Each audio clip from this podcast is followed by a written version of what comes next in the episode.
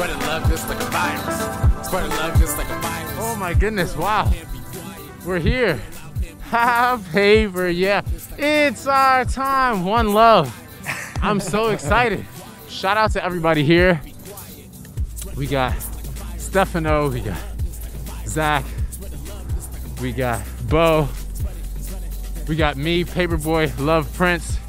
Haha, paper, yeah. And we have Art Chang here, our special guest, who is also running for mayor of New York City. Art is running for mayor of New York, and I'm running for mayor of New York City. And I don't Wait, know if- what office are you running for? I don't even know if any other candidates have sat down and had this type of public conversation yet. To my knowledge, I don't know who has. So I want to say thank you for doing that. And uh, I also want to say thank you for your contributions to the the race. You know, uh, a lot of what you've had to say, I'm like, I'm vibing with. You know what I mean? And I'm, I'm excited about that. And I'm super excited about you joining us here for this effort. And so, please, like, t- tell me about what made you want to run for mayor, especially at a time like this. Well, first thing I want to just say is thank you so much for setting this up and making this available for us. You know, you're the first candidate who's invited me to talk. Wow. I've actually tried to call some of the other candidates Wow. and just have a one-on-one conversation, and no one has taken me up on it. So I want to just thank you so much for doing this, and thank you so much for running. You bring so much great energy to this. I appreciate that. I appreciate that. And yeah, that's what it's about. It's like, hey, we should be working together because who whoever has this job or whatever job they decide to do, we want to make sure that it's like people's voices are heard, you know? Absolutely, absolutely. Because the problems are really bad. They're really, really bad. We have so many crises right now, and they're so, and they seem to be getting worse with no clear solutions in mind. We look at what's happening with COVID, with the vaccinations, and we're not seeing thing government going the way that we think it should. And we see all the all the difference in, in the inequities and the injustices, and there's no clear solutions in sight. Right. So you got to do something. You got to step up, and you got to think about well, what is it going to take to actually change this city and make it better? Yeah, yeah, and and give people hope too, because a lot of people feel hopeless after this year we had, after the president that we've had, after the mayor we've had, you know, and just that's already with people having struggles in their normal day-to-day life. That's right. You know, just living in America, trying to make it. There's the struggles of that, and that's not including their gender, sexuality, race, all of that that falls in their, their Yep. socioeconomic class. And we have this now these massive problems that are kind of forcing us to realize that we're all in the same boat. You know, like coronavirus, it don't care if you're rich, it doesn't care if you're poor, it doesn't care if you if you're gay, if you're straight, it's it's a real thing. And so it's it's one of these things where now we're gonna have to work together. So that's why I'm glad we can do this and show that hey, we're taking the steps toward working together. Yes, absolutely. And you know, I think you said the light at the end of the tunnel, hope, is that we got to create a picture of where we're going. And we got to say, this is really going to be hard. We're not going to get there overnight, but we have an image at the end of this tunnel that we think is possible. And we got to make that happen. Right. And then along the way, we got to do things to, to relieve people's misery and to give them a sense of reducing their stress and finding a little bit of happiness and joy and being able to take care of themselves and their families and their communities. So then that, that light at the end of that tunnel looks like it's more accessible and it's a reality for them. Definitely. It's our time. That's my that's my slogan. I'm so because I'm passionate about time. I'm passionate about bringing us together. But speaking about time, I'm curious about like what led you here, as far as um, kind of stuff that you've done in in your past, or um, I'm leaving it open ended because we didn't discuss too much about what you wanted to talk about, what you didn't. But what kind of what like led you here in your background? Because I don't know. You know, this is our first time meeting in person. Yeah, yeah. So I want to, yeah, like tell me about that. Well, I'm going to start at the beginning then. Okay, great. Yeah, so um, I was born in uh, Jim Crow Atlanta um, at a time when Asian immigration was not allowed. So my parents came here on student visas. And what around time was this? Just so people are like, Yeah, so I was born in 1963. And my parents came about a decade before when there were very few Koreans in this country. And then I, we moved to um, Atlanta, Akron, Ohio, to an all-white school district, you know, where I faced, you know, racism on the street and domestic violence inside my home. So I know what it's like to be afraid to walk down the street. right. So if I saw a group of white boys walking down the street, I knew that I had to cross the street. And that I also knew what it's like to be afraid for my mom's safety. So I would, sometimes I'd come home, I wouldn't know if she would be okay. Wow. And um, so I know, so I learned some real things from that. And we knew that if we called the police, that was not necessarily a good thing. I learned to be afraid of them as much as I wanted them to help. You know, when I showed up to kindergarten my first year, uh, my teacher didn't want to teach me because her brother was fighting people in Vietnam who looked like me. Wow. So I learned a number of things. I learned that the that my quality depended upon the quality of black people. Among my first memories was watching the civil rights marches. And my mom, I remember very clearly, my mom said, These people are risking their lives so that you can have a more equal life in this country. And, you know, there was a moment with, you know, the domestic violence and all those other things where you know, I went down one morning to my cellar and turned on the TV, and Reverend Jesse Jackson was standing in front of a group of small white kids, small black kids, Uh huh. and he was saying to them, "You are somebody. You are somebody." Right. And they were just kind of like nodding, and then, then he stood up and he said, "Stand up." And he said, "I am somebody. Repeat after me. I am somebody." And they stood up and they said, "I am somebody."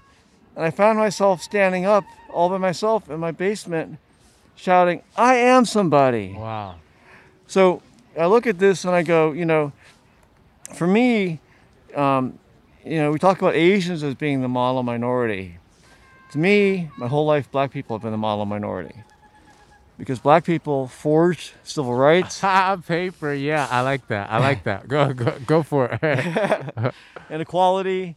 And, um, you know, if without that, we would not have had the uh, end of the Alien Exclusion Act. I mean, you can say Asian people would not be here if it weren't for the civil rights movement. Without the civil rights movement, we wouldn't have women's equality. We wouldn't have gender equality. So we look at where we are today and the inequities and injustices, especially on black people, and we got to say, this is not right. I, mean, I, was, I was raised in the church, although I'm not observant. And one of the things that I learned was that, you know, if you're blessed, you got a blessing, you got to pay it forward and, and multiply that. Uh-huh. And I think it's my duty and the duty of really every good person in this country to end these, to end this injustice.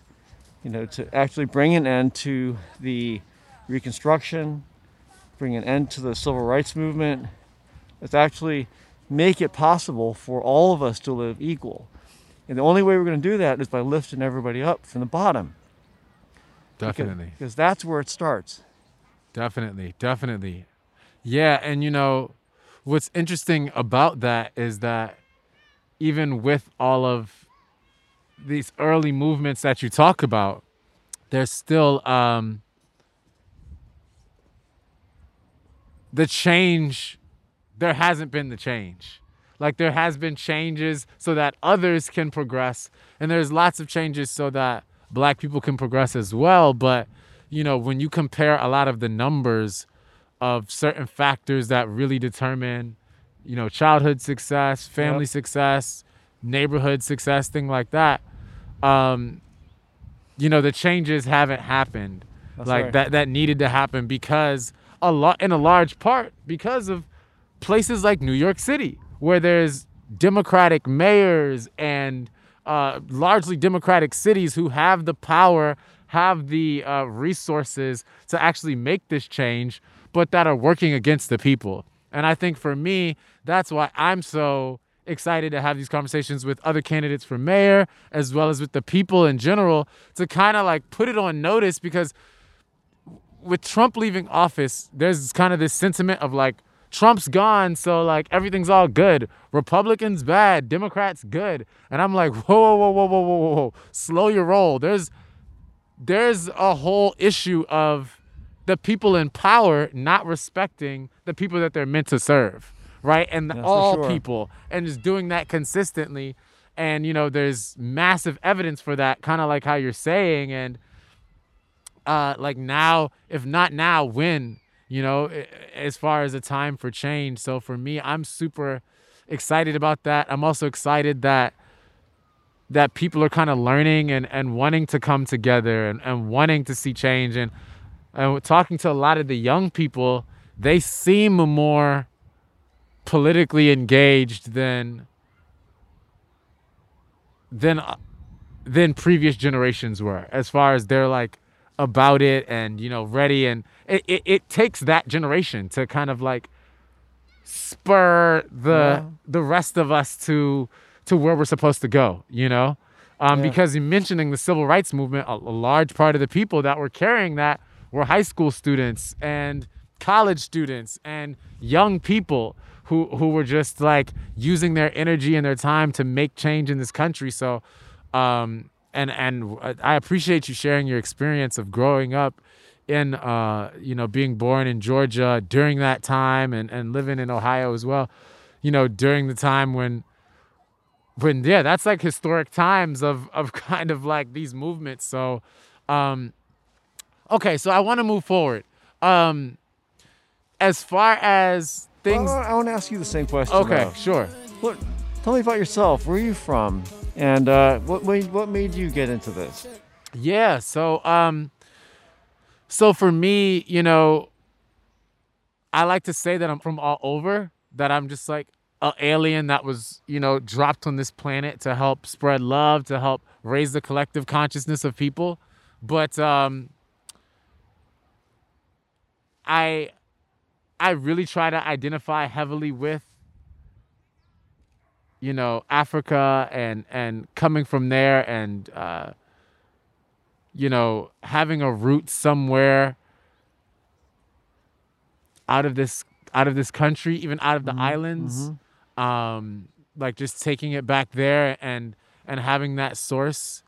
Um so yeah so but to really to get into it you know um i spent a lot of my childhood uh across the east coast here in in new york in dc in baltimore.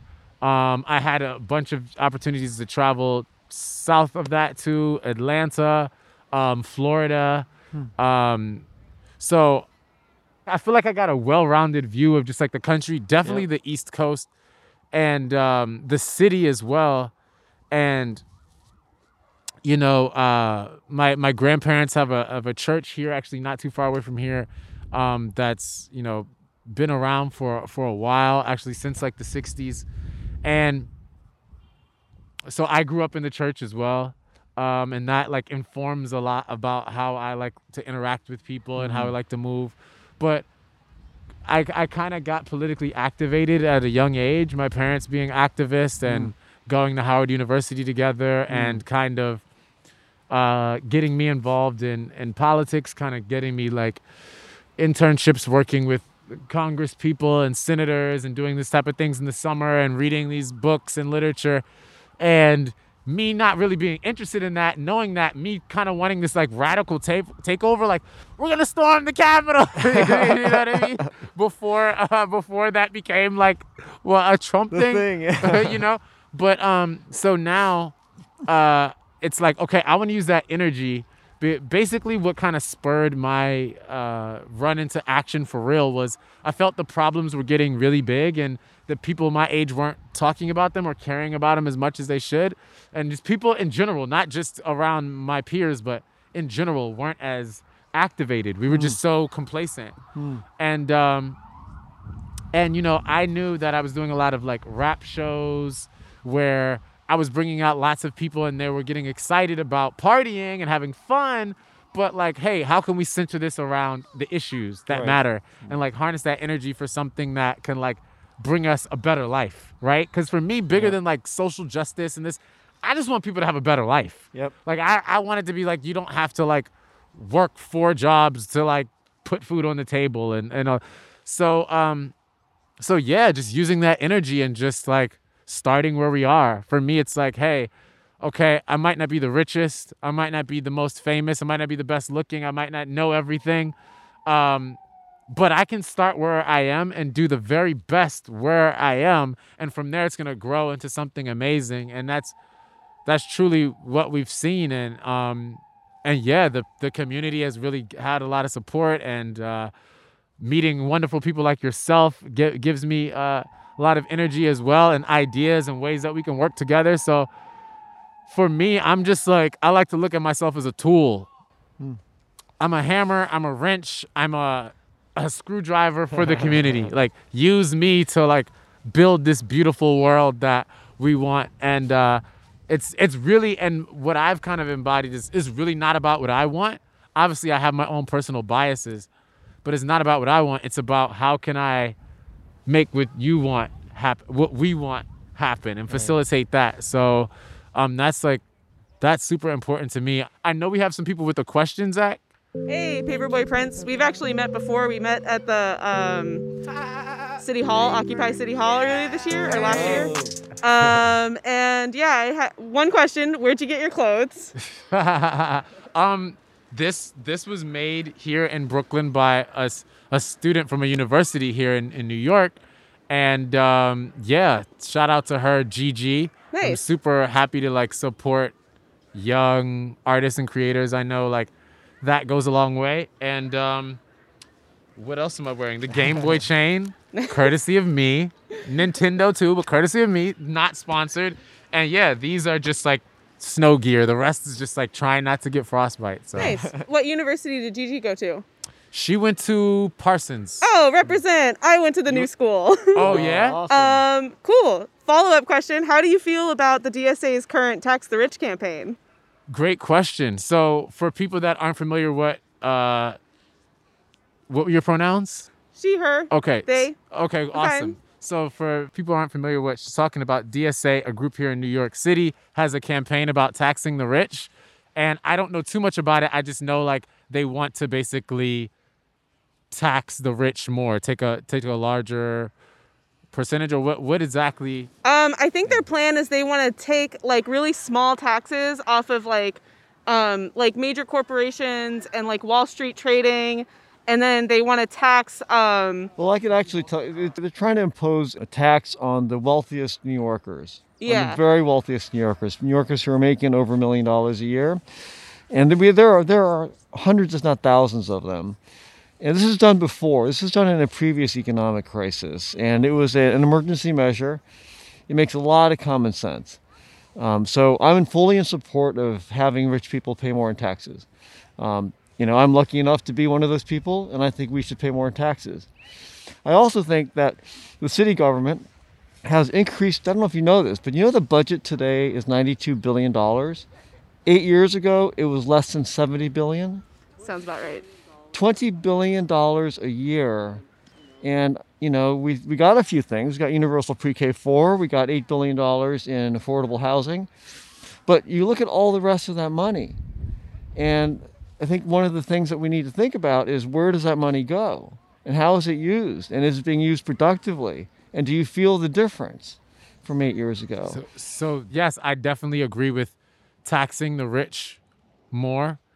Um, but where it comes to, at for me is kind of like where Art was leaving off at is we're giving them so much money already. We're giving the current politicians so much money already in taxes, and look what they're doing with it. Yeah. Schools, the streets, the healthcare, the parks, the the we're I'm people are like, yeah, more in taxes. I'm like, wait, to give these politicians who already screwing up 30% of my income already? Yeah. no, my solution first is like we have to democratize democratize what we do with our tax money.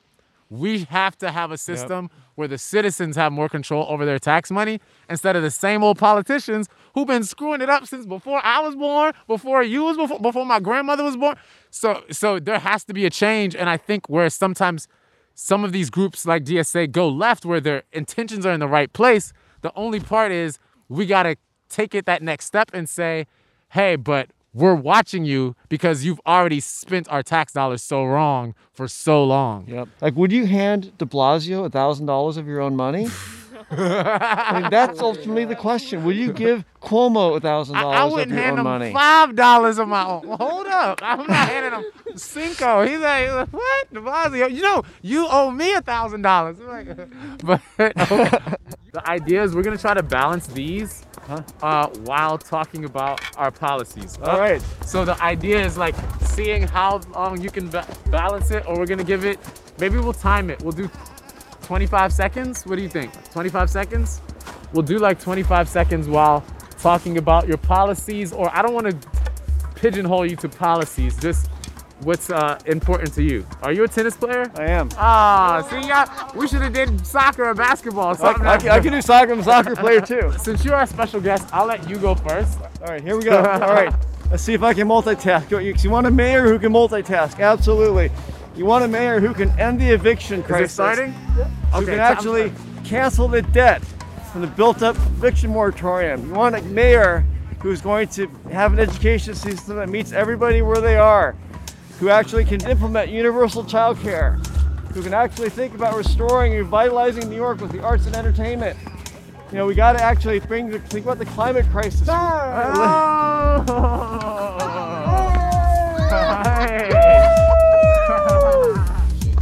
okay. Ready? I'm gonna say my policies. Go. Ah, paper, yeah, it's our time. Look, my policies are spreading love, super important. Gotta spread love. Basic income. We need the people to have money. We gotta fund the people. Uh, oh no, isn't it? I also super important to me healthcare for all. We got healthcare, but we need something better. We need more futuristic schools, schools that are in the future. Need a- Whoa. whoa, backwards. We need a greener New York. We need New York to be green. We need something brand new. Time. And we need- ah. Okay. Well, that was fun. Paper, yeah. So the Paperboy Prince podcast, we're always on the move. We're always on the go. Different places, different people, different faces. And I'm so glad to speak with you today, Art. It's been amazing. And I love that your name is also one of my favorite things to do. Art. Thank you. Thank you.